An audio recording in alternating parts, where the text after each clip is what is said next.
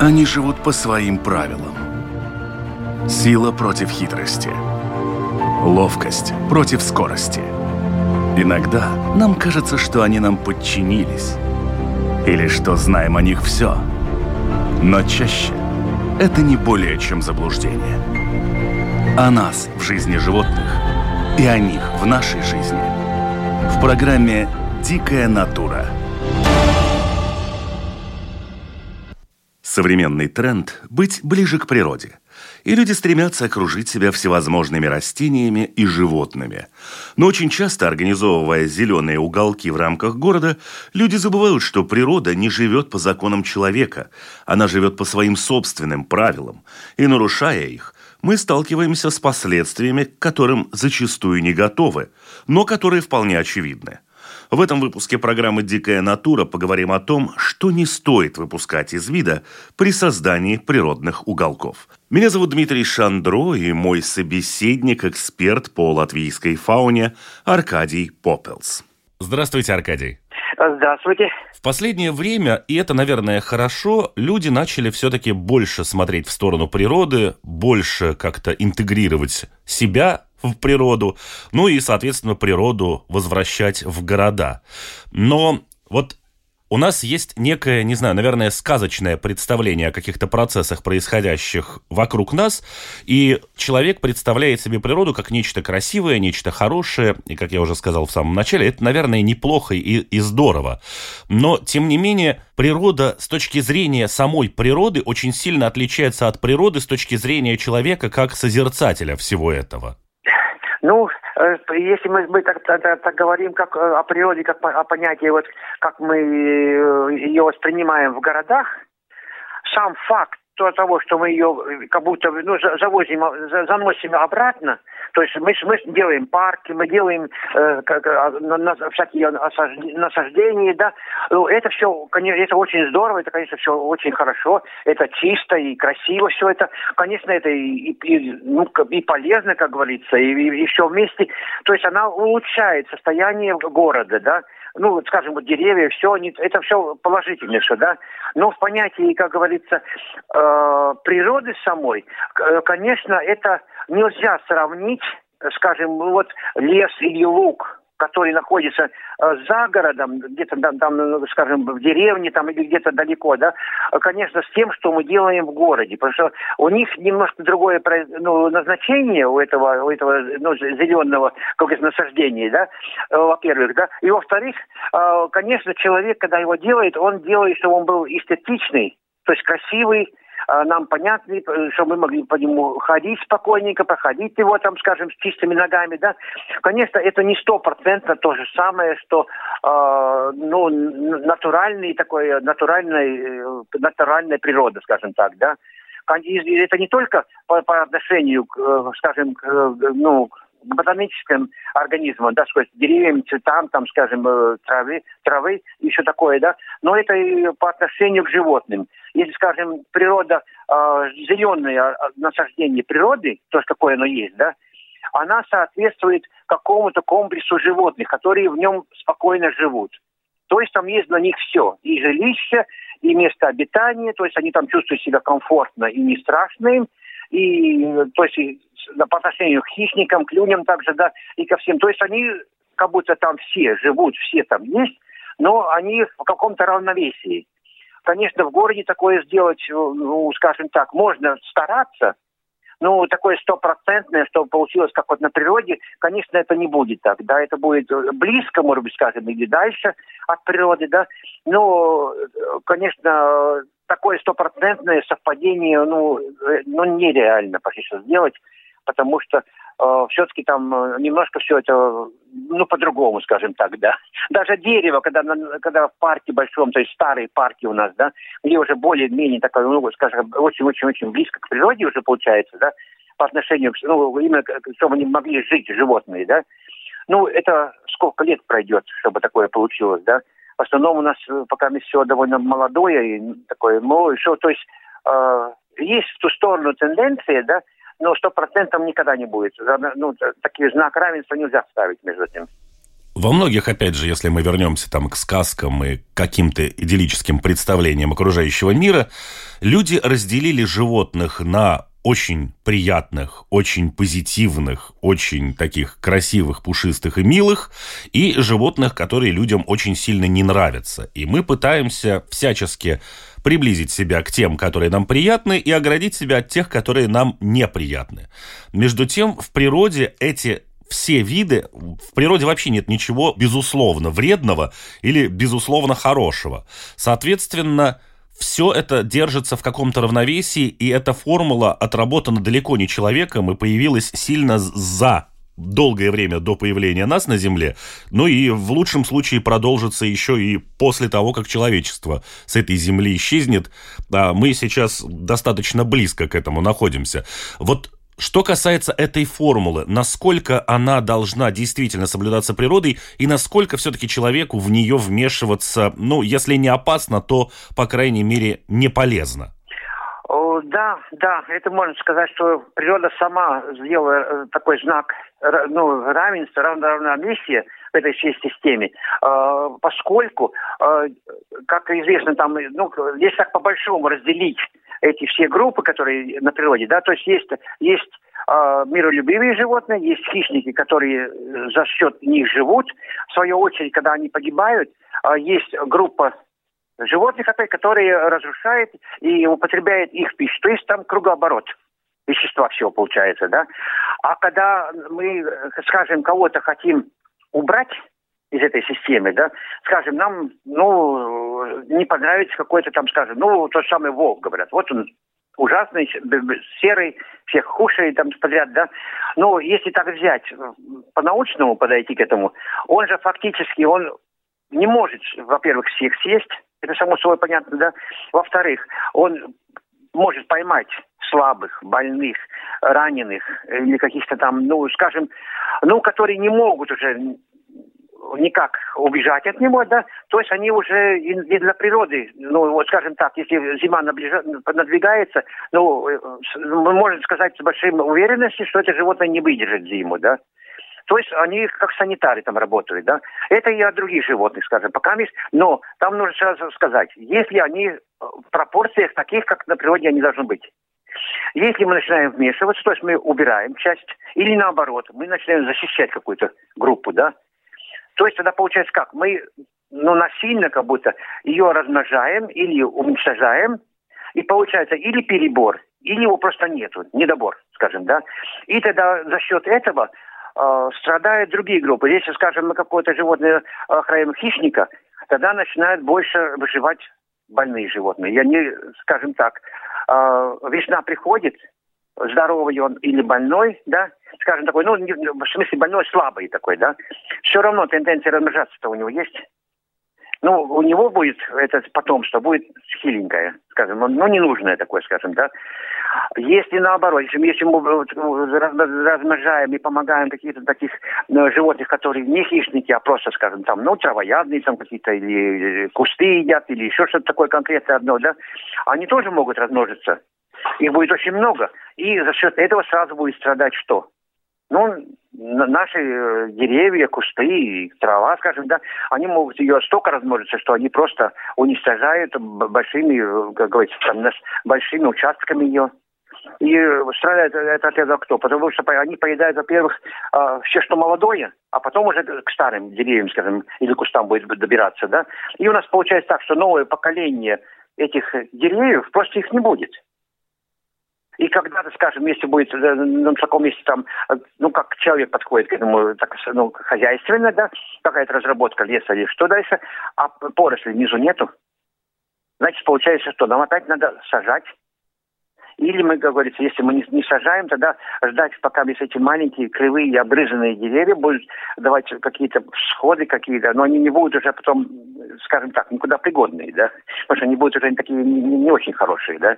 И вот из-за этого нужно перед тем, как что-то ну, такое делать, да, нужно очень-очень подумать, как это все будет опять удерживаться в рамках а слово в рамках это считаем э, так. Если, э, скажем так, очень многие говорят, что вот охота плохо, охота плохо, нельзя, нельзя, нужно запретить и так далее, и так далее. Да? Некрасиво это и жестоко это. Нет.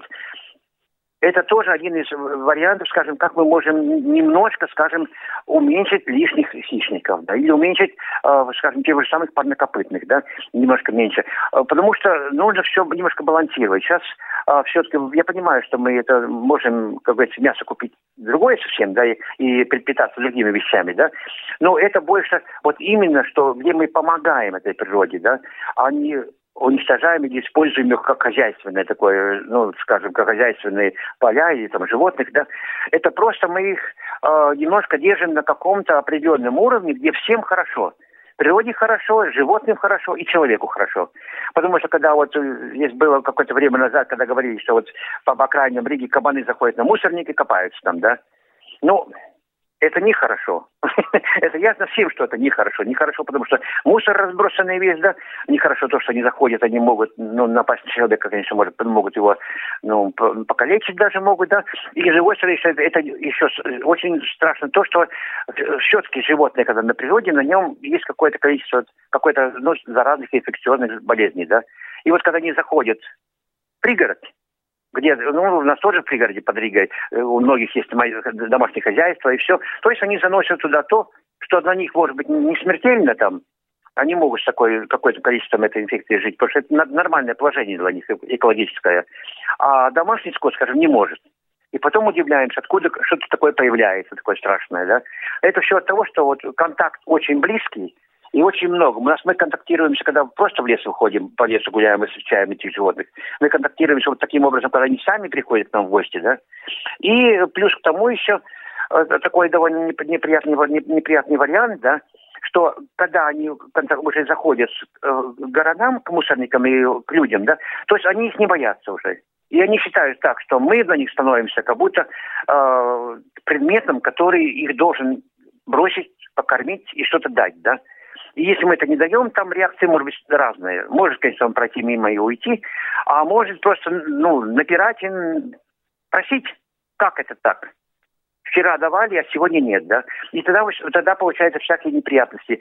И, то есть он может перейти в агрессию, может перейти, как говорится, всякие такие вот неприятные моменты, да, где исход может быть тоже разный, да, и такой и ненужный, главное. И природе от вот от такого вот ну, скажем, контакта и вот от таких вот э, недоделок или наоборот слишком большой охране слишком большое уничтожение какого-то вида, да, ну вот приносит вот такие плоды. Это, как правило, это всегда в конце получается так. Вы уже упомянули период размножения и стремление к размножению животных вне зависимости от того, насколько они, в общем-то, полезны с точки зрения генетики для той же самой природы, там какие-нибудь не очень удачные сочетания генов. Да, да. Но в любом случае, ведь есть же такая поговорка, размножаются как кролики. И вот это один из тех механизмов, которые природа сделала для того, чтобы уравновешивать тех же самых кроликов с теми же самыми волками. Волки размножаются в значительно меньших количествах, чем кролики, и значительно реже. Соответственно, если мы убираем из уравнения того, кто ликвидирует лишнее производство кроликов, мы запускаем процесс, с которым, например, сейчас э, с большим наслаждением столкнулась Германия в том же Берлине, где в парк, если зайти там в районе сумерек, ощущение такое, что ты зашел в королевство зайцев просто. А, да, да. Вот это как раз получается такие вещи, да, что размножение требует свое природа, да, и животные, как правило, живут по тем часам. То есть по часам, какое природа им поставила. Пришло время, скажем, размножаться, значит, они размножаются. Размножаются они столько, сколько у них этот цикл разрешает. У кого один раз в год, скажем, вот те же самые кролики, у них очень много, до 6-7 раз может быть так интенсивно, если, да, особенно если их много, и они, то есть самец самка все время рядом, да, там фактически получается интенсивное размножение, как вот, ну, то есть э, там столько детей, сколько можно за этот сезон, да? И, конечно, да, получается перенаселение очень крупное. Но, я, как я уже упомянул, все эти вот перенаселения такие, да, э, в конечном счете, когда их очень много получается, да, этого населения животного, у них всегда, может, там тоже природа придумала немножко, да, у них всегда бывает эпидемия. Это, как правило, потому что контакт слишком большой, и э, если один кролик что-то подцепил, скажем, да, какую-то э, болезнь, то, то она сразу размножает, распространяется на всех. И тогда представляете, какой такой будет мор какой, как, там будет выглядеть. Там это куча кроликов, где-то начнется весной, там, или под лето начнется вот какая-то болезнь у них, да, и вот они сразу там будут лежать. Это довольно, во-первых, неприятно, во-вторых, нехорошо не всех, со всех сторон, да, и это опять э, со стороны человека растраты будут всякие, то есть убирать, дезинфицировать, там нужно, там, там очень много всякого мероприятий сразу нужно принимать. Э, так что в таких случаях тоже надо, надо, если так говорить, нужно было уже сразу придумать, как, если разрешением размножится, как они будут это все держать в рамках. Или там нужно было тогда какого-то хищника, который все это делает, да, или какую-то хищную птицу там надо было, которая будет употреблять, скажем, этих кроликов. Ну, может быть, звучит так страшно это, да, но как-то нужно это лимитировать, да. Конечно, понимаете, если где-то на, на провинции далеко, там есть охотники, которые охотятся, то есть они могут так лимитировать. В городе это запрещается, это нельзя. То есть они так-то практически, там нужно, я не знаю, так нужно ломать голову, чтобы придумать, как теперь вот справиться вот с этой большой проблемой, э, э, как с ними, ну, говорится, справиться. Хотя бы на природе, я скажу, тоже нельзя справиться, потому что в Австралии похожий вариант был, привезли кроликов, да, и сейчас она полная кроликов. То есть там тоже они выбежали из контроля, потому что у них хищник единственный там, который есть, это вот собака Динго. Раньше был сумчатый волк, теперь его практически нету больше, все, его истребили как такого. И может, вот тасманский черт, да. Да, тасманский дьявол, но они же эндемики. Они занимают там только эту одну Тасманию, и то с ними тоже там не все хорошо с поголовьем. Ну да, да, да, да, да. Потому что я говорю, там все в том крае, там больше там уже и нету, так, если так сказать, да. Так что у них тоже проблема это оказалась слишком большая. Думали хорошо, а кончилось, ну вот, как кончилось. Потому что вмешались, не подумав до конца. Ну, людям вообще зачастую свойственно поступать э, с точки зрения моего какого-то порыва душевного делать некое добро. А добро это, собственно, вот какие-то животные на уровне бэмби, на уровне каких-нибудь косуль, кроликов, потому что вы упоминали кабанов, конечно. Да, да, да. Но кабан все-таки животное свирепое, крупное и мощное, поэтому люди к ним относятся с опаской. Также люди не очень, наверное, были бы рады, если бы в парках ходили какие-нибудь лоси, потому что лось тоже животное, которое значительно крупнее, тяжелее и сильнее человека человека. А вот как раз какие-то вот эти вот мелкие копытные, кролики, белки, те же бобры, которые вот сейчас есть и в Риге, и в ряде других парков Латвии, когда все очень радовались появлению этих животных, а впоследствии с теми же бобрами сейчас возникла опять проблема, потому что они привыкли к соседству с человеком, они не очень боятся людей, и в то же время у них есть природой построенные и заданные механизмы и программы, которые они начинают решать, а им в этом еще и никто не мешает. Ну да, вы правильно сказали, что, конечно, э, самый, самый такой уязвимый момент для человека – это когда они видят малыша. Потому что маленькое животное – это как маленькая пушистая игрушечка, э, такое из мультиков, которые мы привыкли видеть, да. То есть они все добрые, все хорошие, все кажутся очень красивые. И самое главное, мы хотим сразу ему помогать покормить его, там, погладить его, там даже э, к нам вот э, иногда бывает, я знаю, что вот их, иногда им кажется, что мама их бросила, и надо куда-то нести домой сразу, чтобы там его вырастить и потом отпустить, да. Э, скажу сразу, если вырастить дома животное и потом отпустить, это ну, равносильно того, что его просто ликвидировать можно, потому что он уже не будет жить в природе. Чтобы жил в природе, его должны воспитать его родители. Они его научат, как есть, научатся, как прятаться, когда надо убегать, от кого надо убегать. Все вот эти мудрости жизни, чтобы выжил он потом, да. А первое дело, что он, если мы его отпустим, скажем, вот косулю в лес, да, она подойдет к первому человеку, который потом попадется на пути. Это может быть охотник. Все. Вопрос решен сразу. Потому что, понимаете, да, они не понимают, они эту разницу не видят. Они видят такой процесс, что двуногий человек, такой, ну как мы, двуногие животные для него, да, его кормит, его гладит, ему все, все разрешает. И вот все, значит, они все такие одинаковые, да. Это с одной стороны. С другой стороны, э, про бобра мы начали говорить. Э, да, конечно, красиво, если в парке, скажем, идет, гуляет косуля, там гуляет, скажем, этот бобр сам, да.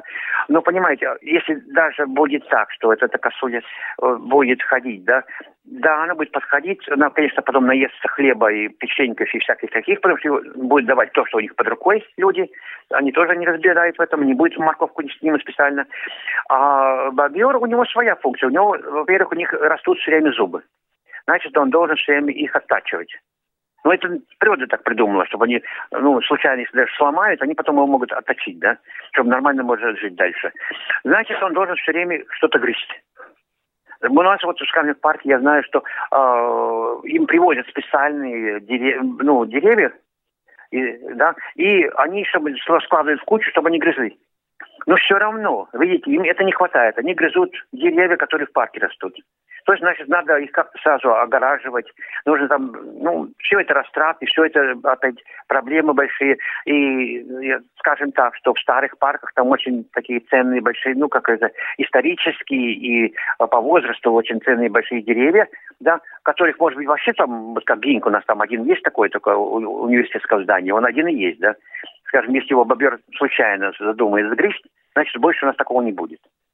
Ну, там, и, конечно, и жалко, и само дерево уже сколько лет растет, пока выросло такое, да, и красота вся портится сразу, да. Так что с этого, с этой точки зрения тоже нехорошо. И второе еще, что они тоже размножаются весной. А куда детей? То есть на природе дети э, подрастают, у них кончается детский период, родители их прогоняют, они уходят строить себе новую плотину, новый там домик свой, да, и там живут. А у нас-то некуда идти. В одну сторону порт, во вторую сторону дома, и а куда? Значит, они все здесь живут. И получается так, что есть перенаселение сразу, да, если там один бобренок был бы там, или пара, скажем, тогда было еще нормально, да, ну, когда такое стадо уже получается, это уже перебор большой. Значит, приходится отлавливать их и куда-то отвозить в другое место, чтобы там, ну, чтобы там они жили, да, но это опять, как понимаете, это уже большая работа, там, и это бобер, ну, тоже умный, он сам не полезет в клетку, он будет, чтобы его поймать, там нужна сноровка большая, там нужно специально... Раньше охотники специально, кто занимались бобрами, не знали, как все это делать, да. А теперь это немножко, как говорится, у нас тоже охота немножко на это все ушло, поскольку мы очень защищали их. У нас не было практически бобров. Это мы уже, это, ну, человеческий труд, что они у нас появились. Ну вот, и, ну, итоге, то, то, так что у нас даже такой вариант, чтобы их перевести куда-то, это очень такой трудоемкий и дорогостоящий момент. Но вот сейчас получилось, что мы практически вернулись к началу беседы, и вы упомянули парк городской, но мы можем, конечно, взять э, парк Рижский, но в любом случае это может быть абсолютно любой парк в центре практически любого города. Они все очень однотипны. Это вот э, у нас есть канальчик красивый с бобрами, с ухоженными берегами, с выкошенной травкой.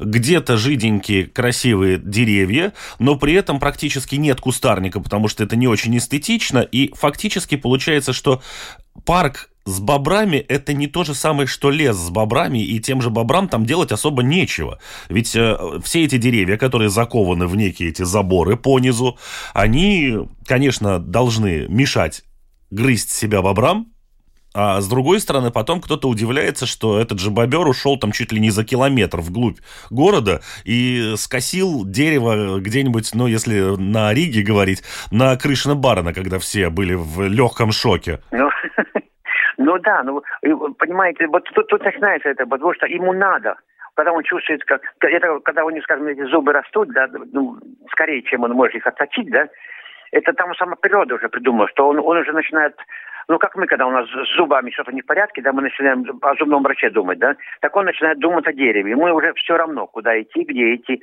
И поскольку люди все время вокруг него, он, ему пройти, скажем, между ними там по этой остриженной там, э, как говорится, лужайке, да, ну, нет никакой боязни, он знает, что его никто не тронет. Ну вот. И э, тогда получается такое, что мы, скажем, если здесь у нас эти мероприятия поставлены, скажем, около канала, там, ну, хорошо, там все это делается, там уже на это рассчитывают, что надо все там внимательно смотреть за ним. А, где-то в другом парке дальше, там, скажем, или на какой-то улице, да, но там же никто не думал, что там бобры будут. Это, потому что там неудивительно, что если они там появляются, конечно, там они пойдут, скорее всего, где-то ночью, когда там поменьше народу, поменьше машин, да, но все равно они доберутся. Потому что выбора-то у них нету. А вот что делать в этой ситуации? Потому что, с одной стороны, понятно, что люди хотят этой природы, хотят этой зелени в городах, но в тех же, например, дворах, там, многоквартирных домов, э, они тоже, там, деревья оставлены по минимуму, кустарники практически все убраны теми же дворниками, потому что все это упирается в уборку листьев впоследствии. И как бы нам, с одной стороны, лень бороться с тем, с чем должна природа бороться сама, но тогда это разрушает эстетику. А с другой стороны, опять же, если мы возим там этим бобрам ветки, сохраняем деревья, чтобы они не грызли, мы решаем проблему эстетики окружающей среды, но это не добавляет естественного отбора в жизнь вот этих самых бобров. Волк в парк охотиться на бобра не пойдет, ну или там леса не пойдет. Значит, каким-то образом все равно регулировать это надо. Я не зря вспоминал о кроликах. В любом случае кролик будет размножаться, рассчитывая на то, что из этих восьми там крольчат как минимум семь будут съедены. Ну да, да, правильно. На природе там уже это все, как говорится, почему у них у некоторых животных, ну вот, скажем, этих маленьких детенышей рождается очень много. Потому что, скажем, там из всего этого большого количества, там в лучшем случае один выживет до конца, то есть до того периода, когда он может размножаться. Остальные все в этом, в этом цикле развития будут удалены природой опять. А тут получается, что ничего не удаляется. Самый лучший вариант было перед тем, как это вот делать, ну, ну посчитать, ну, стоит и то, то, то, то того, да. То есть результат ли будет такой, как они хотят. Потому что такой, как на природе, у нас никогда не будет. Э, хотя бы из-за того, того э, решения, что парк у нас, э, во-первых, это эстетика. Это приезжают туристы, приезжают люди, мы сами гуляем, мы хотим, чтобы было красиво. А для животных в лесу там все растет как попало.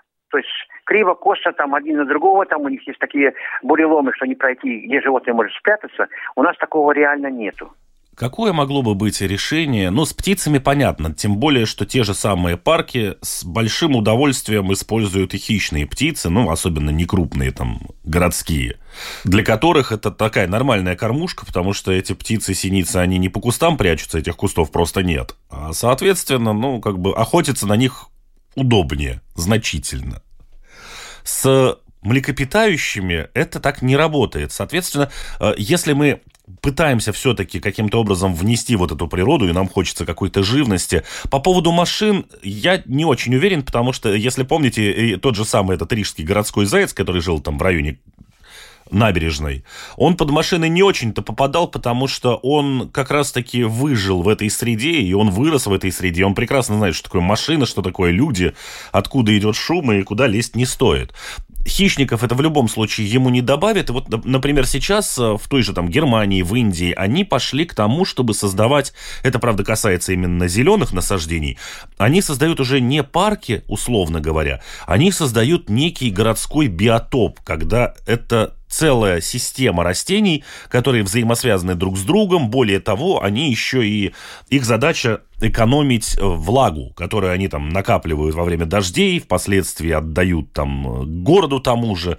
В общем, это очень сложная экосистема, но они очень дорогостоящие. А что делать с животными? Это должен быть какой-то искусственный хищник в виде охотника в парке, но это тоже будет выглядеть не очень хорошо с точки зрения горожан. Ну, все-таки город – это город – там можно приблизить по возможности. Я говорю, определенные какие-то там вот, ну вот, как мы говорили, вот птиц такое, что так, так, на таком уровне еще можно сделать, да, чтобы хорошо было. А вот насчет животных, все-таки там, ну, мое мнение немножко все-таки, что в городе такое не совсем надо. Потому, поскольку для животных надо лучше сохранять то, что у нас есть за городом, где натуральные э, ну, как говорится, э, есть э, места, где они живут уже, да, то есть там нужно немножко подумать больше, как их сохранить, как, как так, знак равенства поставить между хозяйством, как мы хозяйничаем, там, скажем, вот лес рубим там или штялду делаем или еще что-то такое, да, и в то же время, чтобы природа оставалась где-то, каких-то местах, ну, там, больше, меньше. И главное, чтобы они могли с одного перейти на другое, так ну, было связано все это, да, чтобы, ну, не получать такие кустарные пучки только, да, что тогда популяция будет плохая, она будет деградироваться в конце, конечном счете все-таки. Ну, там будет очень близкие родственные связи. Ну вот, и вот как это сделать? Потому что это даст больше эффект, чем, чем если это такое, что-то такое сделать в городе, где-то в самом в центре, скажем. Зачем? Зачем в центре такую, ну, такую вещь делать? Там можно просто сделать какую-то там, ну, какую-то там часть маленькую, такую очень близкую к природе, чтобы люди видели, как, как это выглядит на природе, да. Но это не значит, что мы туда должны полностью все там и млекопитающих занести, там и хищников всяких там, и, скажем, то, что они употребляют, скажем, таких животных, да. Но это со всех точки зрения будет, ну, мне кажется, не совсем правильно. Это не надо. Ну, то бишь, если мы что-то из уравнения даже пытаемся убрать, как в случае с теми же хищниками в городской среде, которые никому не нужны и не нравятся в парке, ты пойди покорми зайчика, а если повезет, ну или не повезет, то покормишь заодно и волка по дороге. Это все, естественно, мы с этим боремся. Но, соответственно, получается, мы не можем убрать из уравнения волка. Если мы убираем оттуда волка, значит, туда должен быть поставлен какой-то условный хищник, может быть механизм какой-то, но в любом случае что-то, что будет в этой формуле работать так, как это задумано природой, а не так, как это придумали мы. Да, да, совсем, совершенно правильно, потому что природа есть природа. Если мы э, убираем одного хищника, значит, мы должны что-то похожее поставить, что-то что похожее, ну, так скажем, ну вот природа, если конкретно брать Латвию, да, природной Латвии уже э, там нету, потому что там, там может быть близкое, скажем, да, вот волк, рысь, скажем, да, ну, соответственно, вроде, вроде похожие хищники, да, но совсем другая у них тенденция охоты и другая пища немножко все-таки по-разному, да. То есть сразу совместить нельзя так, потому что если такой уже есть один санитар, да, то нету двух таких одинаковых санитаров у нас, да. И, значит, природа уже ей не нужна. Она уже свое сделала выбор уже. И мы можем только вот можем сохранить и, и, и как говорится, и, и ну, наблюдать ее, смотреть. И, ну, кажется, в, сам, в самом городе, скажем, и, по, и под ним, да, ну, очень внимательно можем там, так сказать, чуть-чуть в нее вмешаться только, да, скажем, вот э, там, или когда у них э, очень перенаселение большое, или когда очень суровые зимы там посмотреть, или какая-то болезнь там у них, вот как сейчас у нас со свиньями есть, да, проблема. У нас лесники там лекарства выкладывают, там, чтобы они могли этих свиней как-то там ну, чего они не все там сразу переболели, да. Ну вот в таком, в таком образе. Но никогда ни в коем случае не надо стараться обязательно их вот занести обратно в, в город. Ну, это, это не надо, это такое лишнее немножко. Что ж, огромное спасибо, Аркадий, за беседу, за рассказ. Я очень надеюсь, что это приоткроет немножко глазам любителей такой картинной природы, открыточной, и напомним очередной раз, что все-таки природа это, это пищевая цепочка, это биотопы, это очень связанные да. между собой элементы. Да. И если хоть какой-то элемент отсутствует, вот как с гирляндами, у которых было последовательное подключение. Если одна лампочка потухла, то в итоге гаснет вся гирлянда, и можно ее либо чинить целиком, либо выбрасывать. Да, совершенно правильно, потому что а, там зависит все один от другого, и если мы убираем, то есть, говорится, и, и пищевая цепь, там, как вы сказали, уже сразу, ну, как говорится, прекращается, да, и начинаются побочные явления, как вот болезни всякие, такая вот вещь, которую мы даже вроде и сразу не думаем о ней. Это все потому, что появляется сразу такое. Всего доброго. Да, всего доброго, до свидания. В завершении выпуска лишь хочу напомнить, что программа «Дикая натура» выходит на волнах Латвийского радио 4 по понедельникам после 10-часового выпуска новостей. Повторы программ вы можете услышать в эфире во вторник ночью или в субботу после полудня. Кроме того, слушайте «Дикую натуру» на всех крупнейших подкаст-платформах – а видео-версии программы также доступны на одноименном канале на YouTube. В случае с подкастами и YouTube не забудьте подписаться, и вы будете в курсе появления актуальных выпусков «Дикой натуры». Они живут по своим правилам. Сила против хитрости. Ловкость против скорости. Иногда нам кажется, что они нам подчинились – или что знаем о них все. Но чаще это не более чем заблуждение. О нас в жизни животных и о них в нашей жизни. В программе «Дикая натура».